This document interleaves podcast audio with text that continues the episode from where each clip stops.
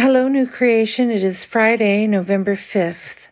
We're going to look at Acts 10, 24 to the end, but mostly we're going to start at verse 34 in our um, reflections, self reflections. We've looked uh, earlier, um, a few weeks ago, at the story of Cornelius and, and Peter and the visions that they both had. Now, Peter is at Cornelius's house. And in verse 34, it says that then Peter began to speak to them. I truly understand that God shows no partiality, but in every nation, anyone who fears him and does what is right is acceptable to him. Think about that statement and turn it over in your mind until you've extracted all its truth no partiality, every nation. As you think, what are you learning about God's love? Peter says, You know the message he sent to the people of Israel preaching peace by Jesus Christ.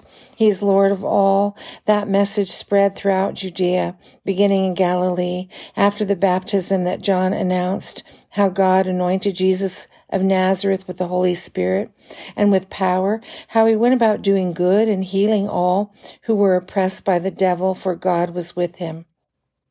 We are witnesses to all that he did, both in Judea and Jerusalem. They put him to death by hanging him on a tree.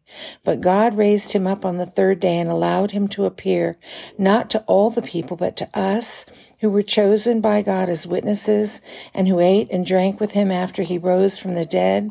He commanded us to preach to the people and to testify that he is the one ordained by God as judge of the living and the dead. All the prophets testify about him that everyone who believes in him receives forgiveness of sins through his name. And then it says that while Peter was still speaking, the Holy Spirit fell upon all who heard the word. This is the Gentile Pentecost. The circumcised believers who had come with Peter were astounded that the gift of the Holy Spirit had been poured out even on the Gentiles, for they heard them speaking in tongues and extolling God. Then Peter said, Can anyone withhold the water for baptizing these people who have received the Holy Spirit just as we have? So he ordered them to be baptized in the name of Jesus Christ. Then they invited him to stay for several days. Peter here it was amazed when the Spirit was poured out on Cornelius and his household. The other disciples were astonished to hear of it but they praise God for giving grace even to the Gentiles. If you think about, as you think about this world, the world all around you, where does the Spirit's activity astound you? No one is unreachable.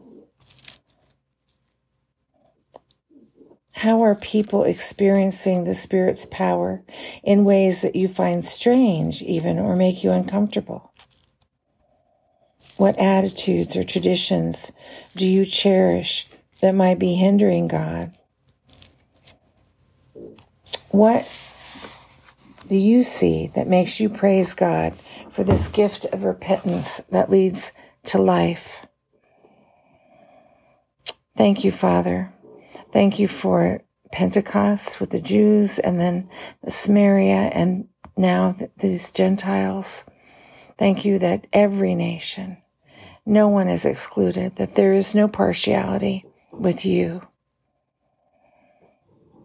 Show us, Lord, where we have partiality and help us to really understand in an experiential, tangible way your love.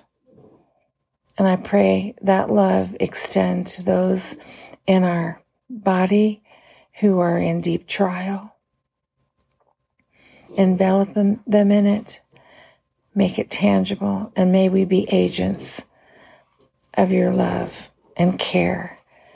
In Jesus' name, amen.